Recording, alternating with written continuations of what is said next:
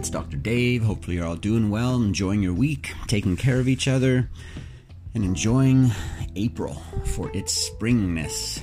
Coming at you on behalf of the Toronto Neck and Back Pain Clinic with your daily health update for Thursday, April 25th, 2019.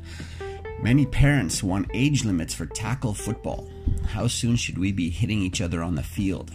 Keep our kids nice and safe. We'll take a look at some information there.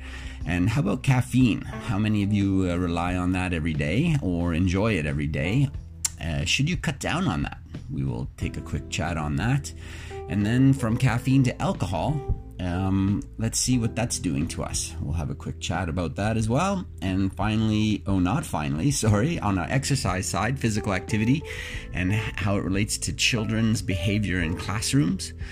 We're going to look at how to prevent falls in older adults, and then correcting leg length discrepancies and how that can help with back pain. That's our full 6 areas of health and wellness for today. I'm not going to treat, diagnose, prevent, or cure any illness or disease with our time together. However, as we stumble through each point of interest, we might just touch on something that's valuable to you and might change how you think or do something today that might improve your health and or preserve it for the future.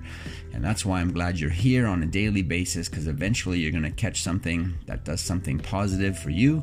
But at the very least, you're keeping health and wellness on the front of your mind and the top of your to-do list, so that you preserve one of your most valuable assets in your health and wellness.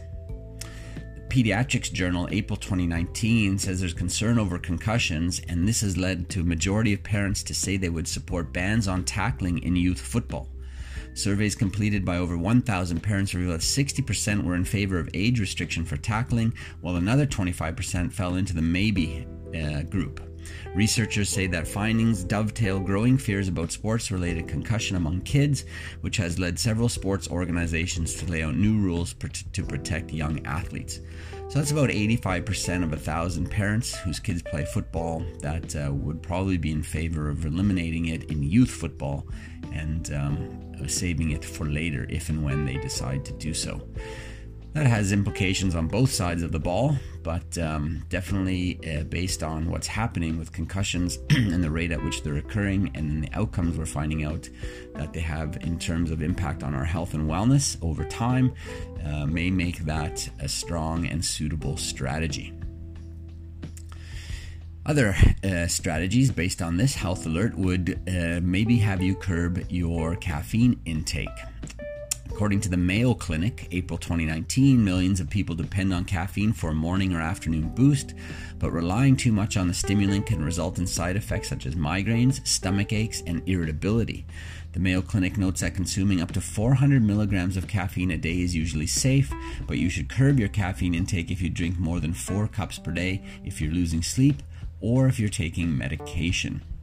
A good person to contact might be a holistic nutritionist or a naturopath to see how caffeine specifically works for or against you, so that you can customize that caffeine intake into your life to have the most positive effect without a negative or detrimental one. The same can be said for alcohol consumption. The Lancet, April 2019, did an analysis of data concerning 500,000 people in China, and it revealed that regularly drinking 1 to 2 drinks a day elevates the risk for stroke by about 10% to 15%. This, I think, is in contrast to some studies that have found there is some cardiovascular benefit to some mild to moderate alcohol consumption. But that's why it's up for debate. And if you're looking to stack the deck in your favor, these are some of the considerations you have to make and decide which research you're going to follow. But according to this, one of the latest research articles, increased risk for stroke from moderate alcohol consumption. The Contemporary School Psychology Journal, March 2019, looked at some fitness and exercise benefits or effects for students and how they behave in class. 2nd and 3rd grade students who participated in a daily classroom-based physical activity intervention were less likely to have behavioral issues than kids in classes that did not engage in daily exercise routine. Children benefit from being up and moving about. It's actually a positive stimulant for their central nervous system in their brain, but it will calm them down and keep them more focused because their brain has received that stimulation. If they don't receive stimulation, especially by movement, that may alter their behavior, get a little bit restless, difficulty to focus. So it's good to keep some movement through our routine. And I think that has definitely some spillover to adulthood as well, with our sedentary and repetitive but stationary tasks that we have to get up and move around. It'll improve our quality of work as well as our quantity of work, or our productivity, based on the research and literature. So movement definitely has some plus sides throughout our life, including those second and third graders who can maybe better focus and be better behaved in class, if you will. Movement is also good for seniors, of course, and we just don't want to move incorrectly or too much and cause some falls. So the National Council on Aging looked at prevention of those falls in March 2019, and an elderly person is taken to the hospital, according to them, every 11 seconds as a result of a fall. The council says that most falls are preventable, and they encourage elderly people to find a balance and exercise program, speak with a healthcare provider, review their medications and associated side effects regularly, get their vision and hearing checked annually, and evaluate their home for fall risk, and enlist the support of family members. So good to preserve our quality of life later on and ensure that that fall doesn't lead to increased morbidity and mortality, as they often do. And we just want to stay strong and stable as those years come on, so we can actively engage in what we need and want to do every day. And you want to find someone to work with to make sure, and or find information for yourself to be able to create that balance and exercise program that you want to follow. In fact, interestingly, I just noticed the other day again, which I often do when I'm out and about walking, is I can't help notice the footwear and what people are wearing and how it affects their ankle function, which I can often clearly see, but I also know it's affecting their foot, knee, hip, and low back function. And it's amazing how people who are on in years are wearing shoes that are inappropriate for them. They don't have the right stability and support and or cushioning, and they sometimes obviously look the wrong size, which is probably the size they've worn their whole life, but probably not that size anymore. And this is an increased risk for falls as well. So keep an eye on that footwear and make sure you're wearing something appropriate based on where you're at in life and what it is that you are doing. Sometimes based on that footwear, we might correct for a leg length difference, and in doing so, according to the BMC Musculoskeletal Disorders Journal, March 2019, could reduce your low back pain. In a recent study involving 387 individuals with a history of low back pain and a leg length discrepancy of at least 5 millimeters, those who wore an insole to correct their short leg experienced improvements related to physical function in low back pain and leg pain intensity. Doctors of chiropractic frequently fit foot orthotics to address leg length discrepancy in patients with low back pain and lower extremity complaints.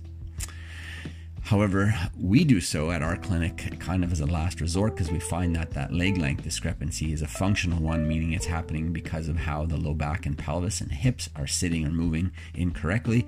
And if we improve how that area is functioning, the need for that correction in leg length decreases, because the person's function improves and their low back pain and other symptomatology also improves.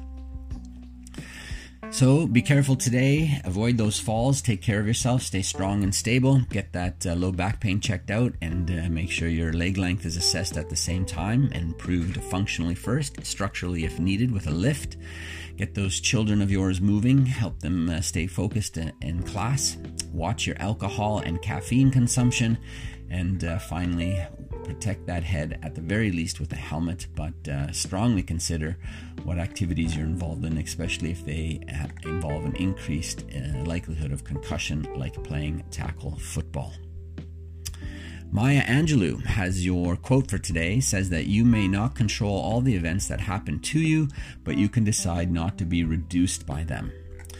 So an interesting quote the other day I heard is, sometimes people feel life is happening to them and it really affects them and it creates the challenges, and then the solution is a thought process that says, well, life doesn't happen to you, it happens through you. You can experience it, but then you let it go.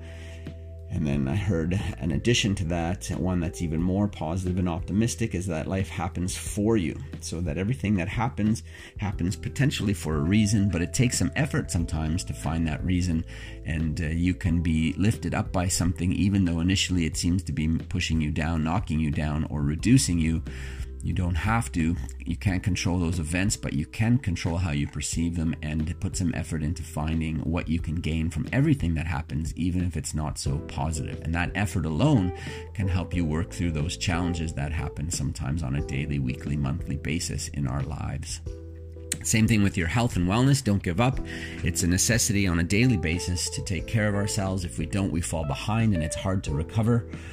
And the daily health update keeps you steering in the right direction on a daily basis, Monday through Friday. We're happy to be here for you. We're glad that you're tuning in. We're glad you're reading and getting it in your inbox, and you're tuning in and or reading as often as you can. And that effort will make a difference. And it takes about 10 minutes of your time each day, less if you're reading it and scanning and going through it. But just staying focused on it somehow on a daily basis is going to be in your favor over the long run, helping to steer those thoughts and actions of yours for some positive health and wellness outcomes. You've heard me say it before, but I'm going to keep saying it over and over because that's the fact, and it's good. All right, so you'll hear me say it again tomorrow, Friday, end of the week, heading you into the weekend with your daily health update thoughts for that day and for the weekend tomorrow. I shall look forward to chatting with you then. Come on back, bring someone with you. Happy to spend this time with you. Take care.